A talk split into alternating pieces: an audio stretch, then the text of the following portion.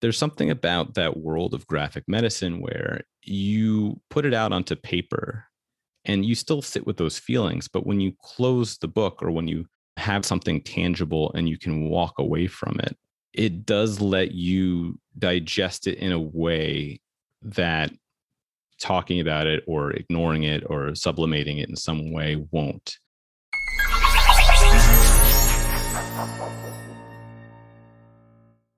Hello, and welcome to Doc Working, the Whole Physician Podcast. I'm Jill Farmer, one of the lead coaches at Doc Working and one of the co hosts of this podcast. And I'm really excited today to have joining us for a conversation Dr. Michael Natter, who is an MD and in his second year of fellowship as an endocrinologist, done with residency now, moving on into life as a practicing physician in this fellowship program. And Mike, thank you so much for taking the time to have this conversation. We're really glad to have you. Thank you so much for having me. It's quite an honor and a pleasure. One of the things that makes you maybe a little different than some of the other folks who are listening to us is not only are you a physician, but you are also an artist, a professional artist who does a variety of work and works in a couple of different mediums. Can you tell us a little bit about your life as an artist and your desire to be a physician and how those two things merged if you will. Absolutely. Yeah. So, you know, I like to describe myself as, or I guess when I was applying to medical school, I'd be described as non traditional.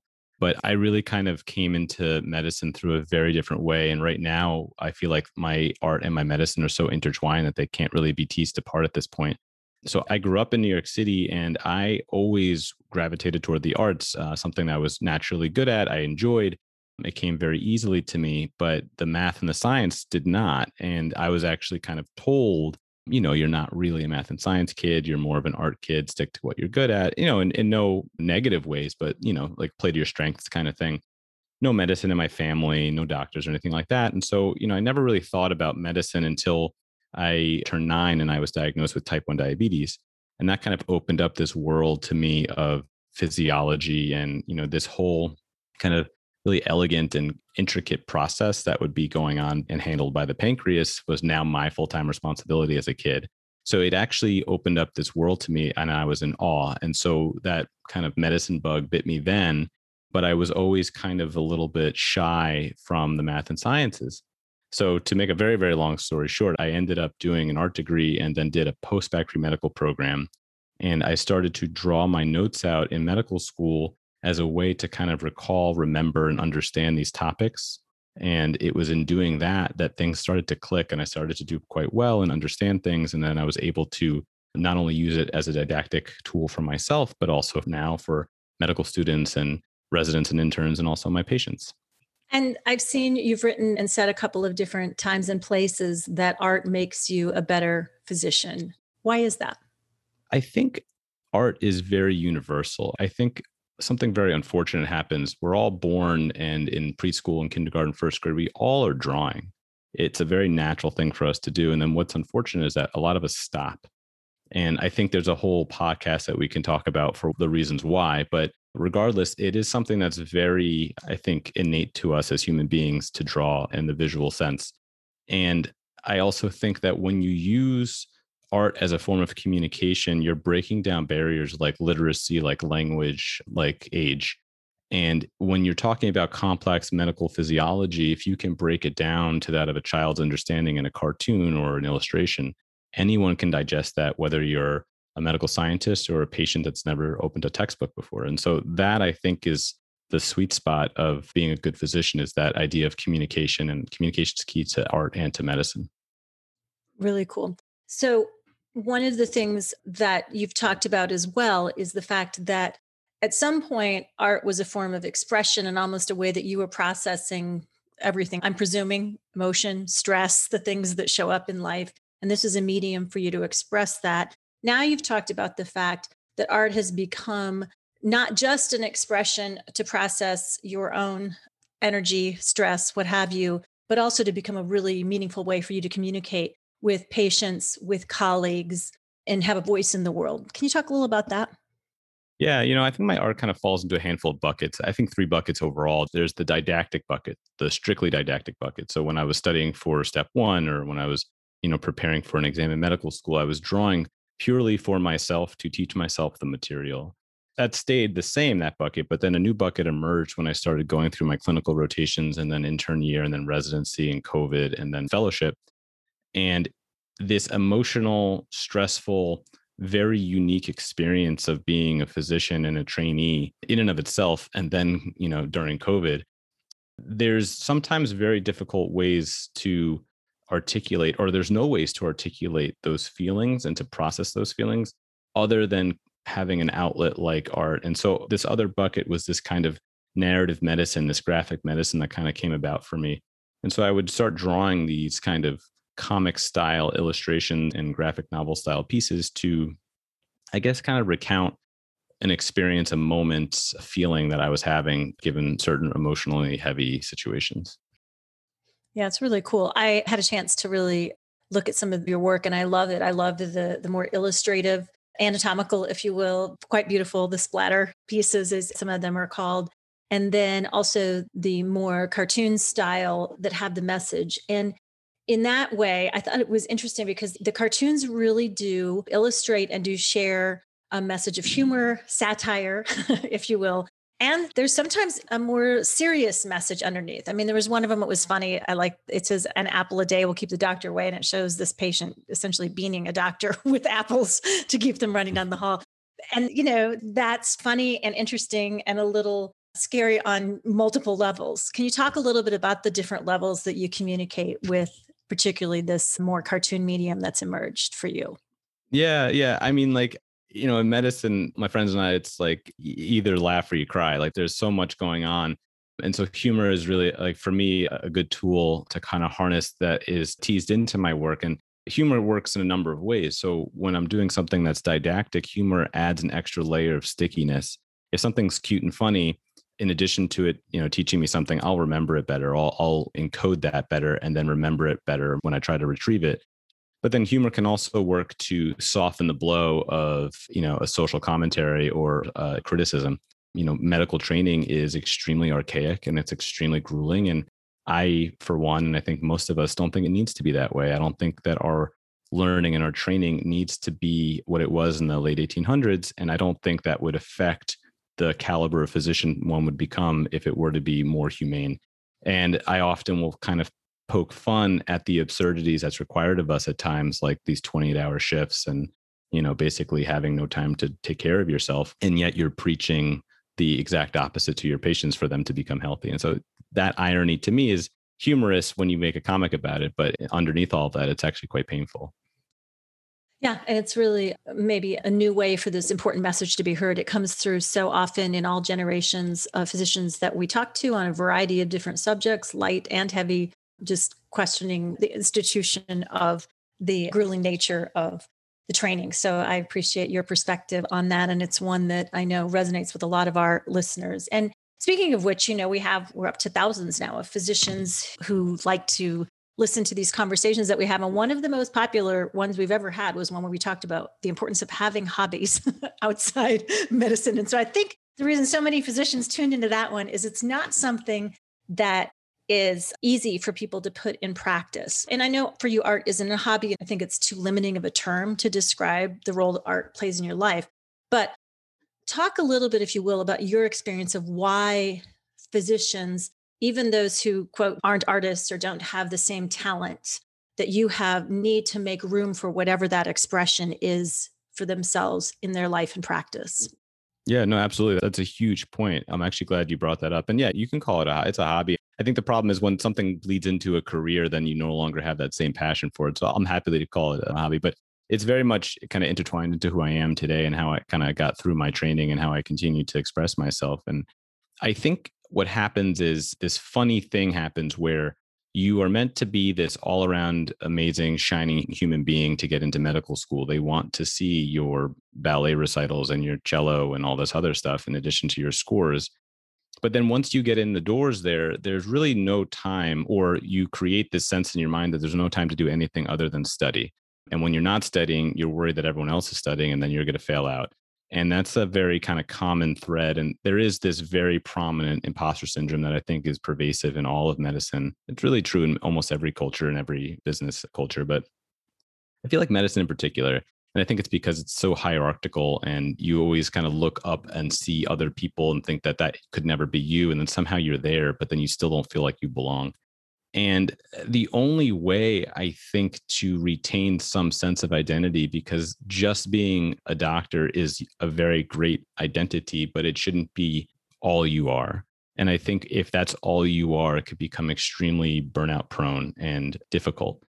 So, you know, I like to think about my friends in medical school who did row or sail and ask them, like, why don't you just carve out a period of time to do so? Because it's such a shame that that part of your life is like put to bed. And I think what happens is, or the way I used to describe it to my non medical friends is that a normal person can carve up their day with plenty of sections.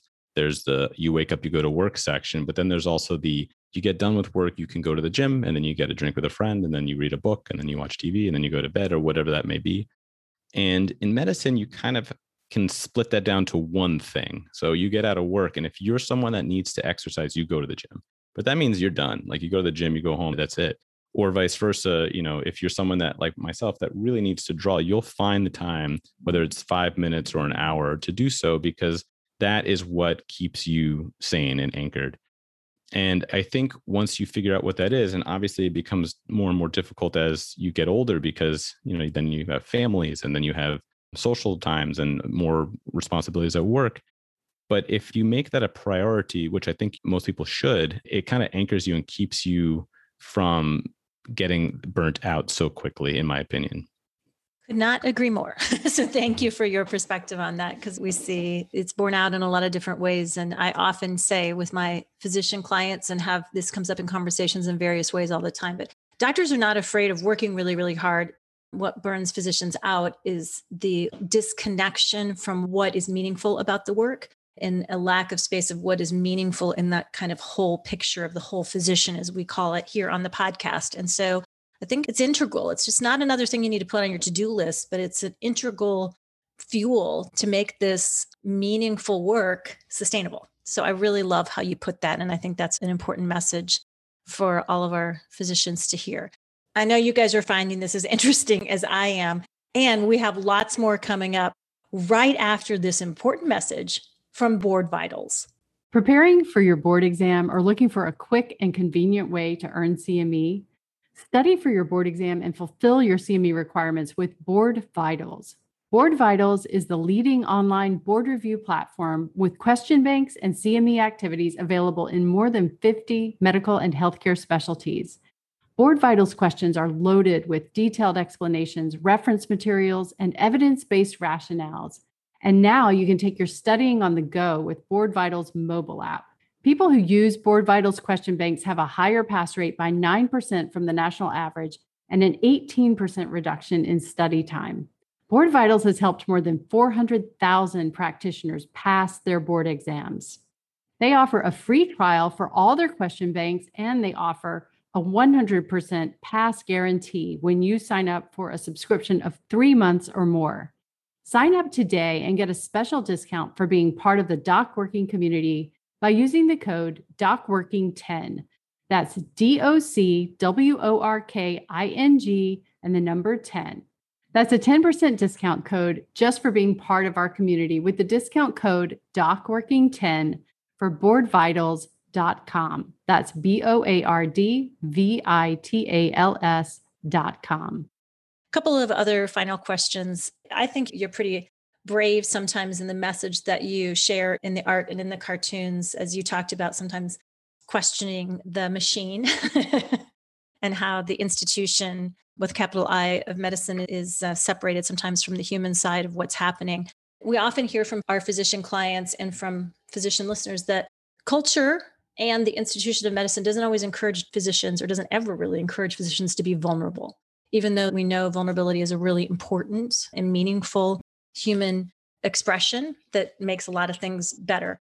Is it scary for you to sometimes be vulnerable in your art as you share some of these messages and ideas through that? And we talk about that experience briefly. Yeah, no, absolutely. It's another excellent point to bring up. You know, for me, and I think again, this is kind of part and parcel to the way in which I came into medicine, which again is this, I guess, like quote unquote non traditional route. I've always been kind of unapologetically myself, which is usually very vulnerable and a little bit like self flagellating in some degree and poking fun at myself a little bit.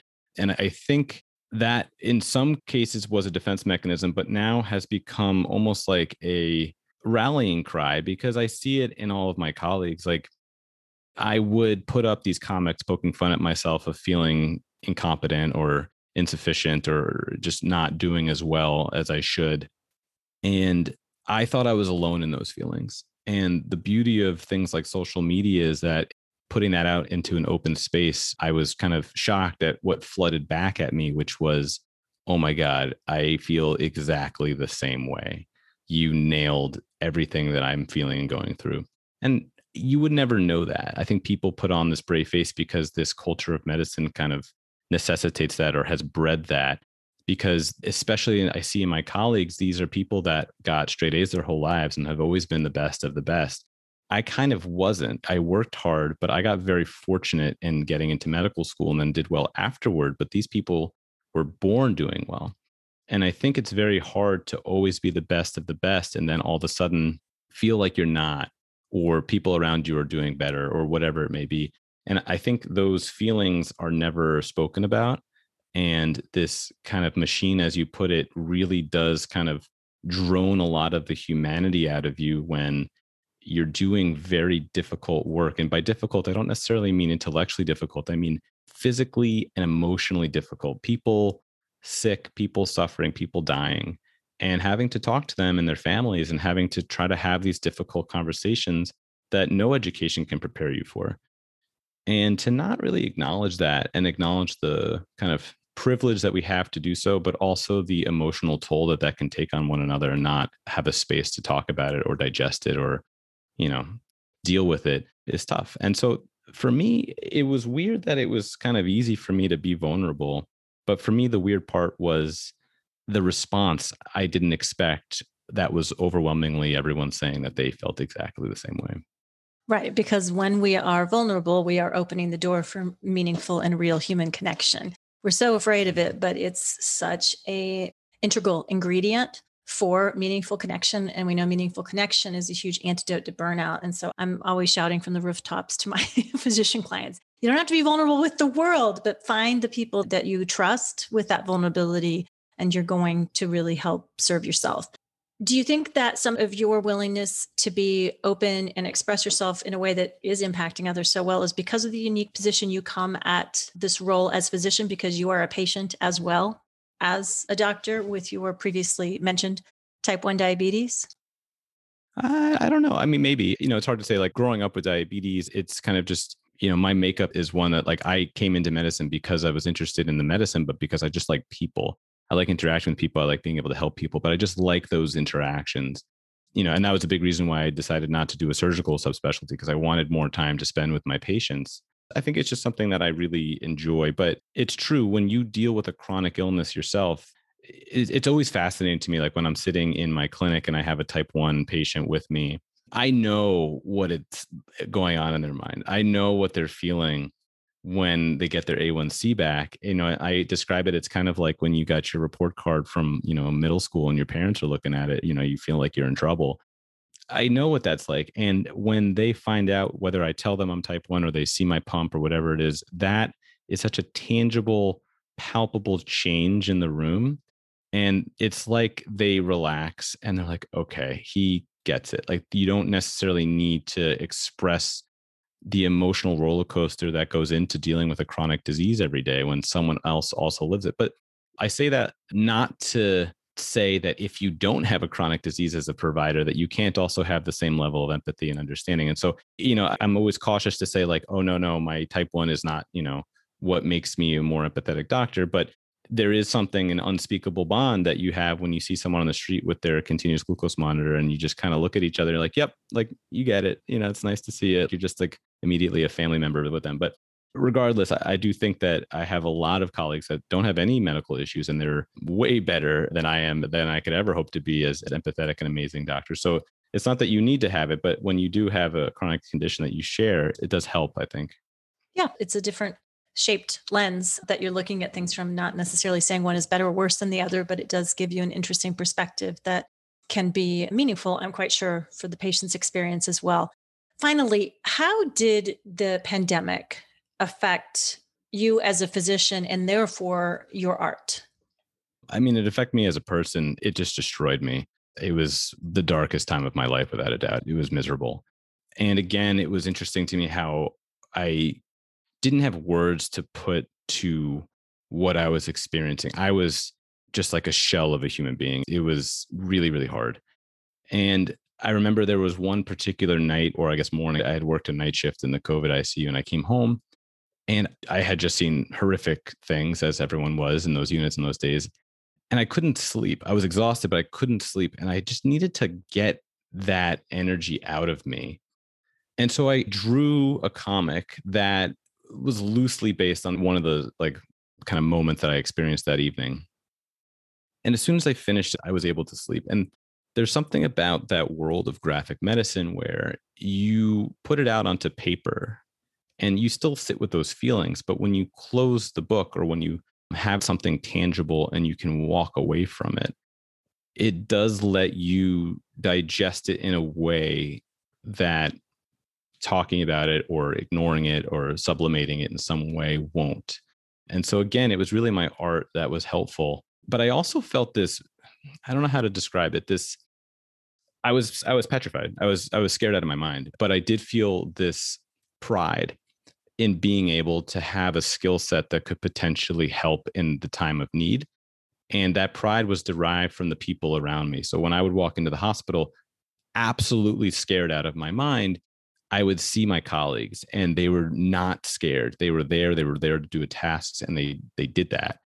And in seeing them and their bravery and their just being incredible humans, I wanted to celebrate them and tell their stories. And so I started to do some portraits at that time. So in between shifts, when I was home, and all of my friends said the same, all my friends in medicine said the same.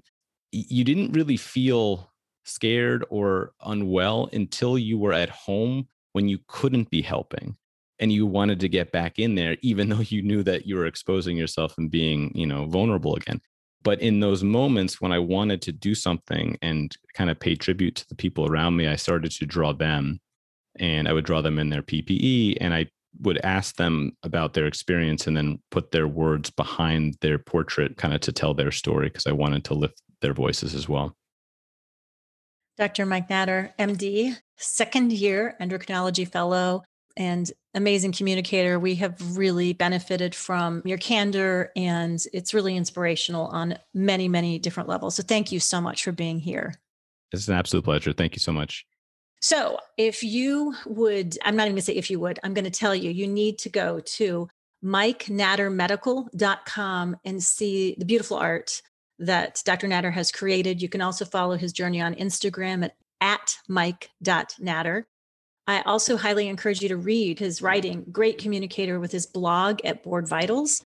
But most of all, I just hope that you also pull some of your own inspiration and think about ways that you can express yourself outside of the silos of just work in order to enrich the important work that you are doing in the world as a whole physician. It's been great to be with you. I'm Jill Farmer, and we'll see you next time on Doc Working, the Whole Physician Podcast. Thanks all of you for tuning in to listen to this edition of Doc Working, the Whole Physician Podcast. We have something new and exciting to tell you about, so I want you to hop over to docworking.com. DocWorking Thrive is getting ready to launch in a very short time. And what that is, is a subscription service for physicians. It includes an excellent self paced course called STAT that is all about quick wins for living well. It is group coaching, it is a Facebook group where you have a chance to connect to other physicians and coaches to ask questions about things that are happening in your life. And it also includes weekly video tips to come and give you advice on important things in your life. So we're really excited about this. The price is almost too good to be true. It's so good. And I really think it's going to be a fabulous support network for physicians. So we hope you hop on over, check out Doc Working Thrive today.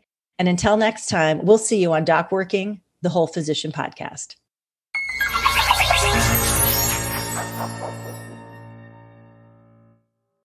Hello, and thank you for listening. This is Amanda Taryn. I'm the producer of the Doc Working Podcast. If you enjoyed our podcast, please like and subscribe. We would also love it if you checked out our website, which is docworking.com. And you can also find us on YouTube, Facebook, Twitter, and on Instagram. On Instagram, we are docworking1, and that is with the number 1. When you check us out on social, please let us know what you would like to hear on the podcast. Your feedback really means a lot to us. And if you're a physician with a story you'd like to tell, please reach out to me at amanda at docworking.com to apply to be on the podcast. Thank you again, and we look forward to talking with you on the next episode of Doc Working, the Whole Physician Podcast.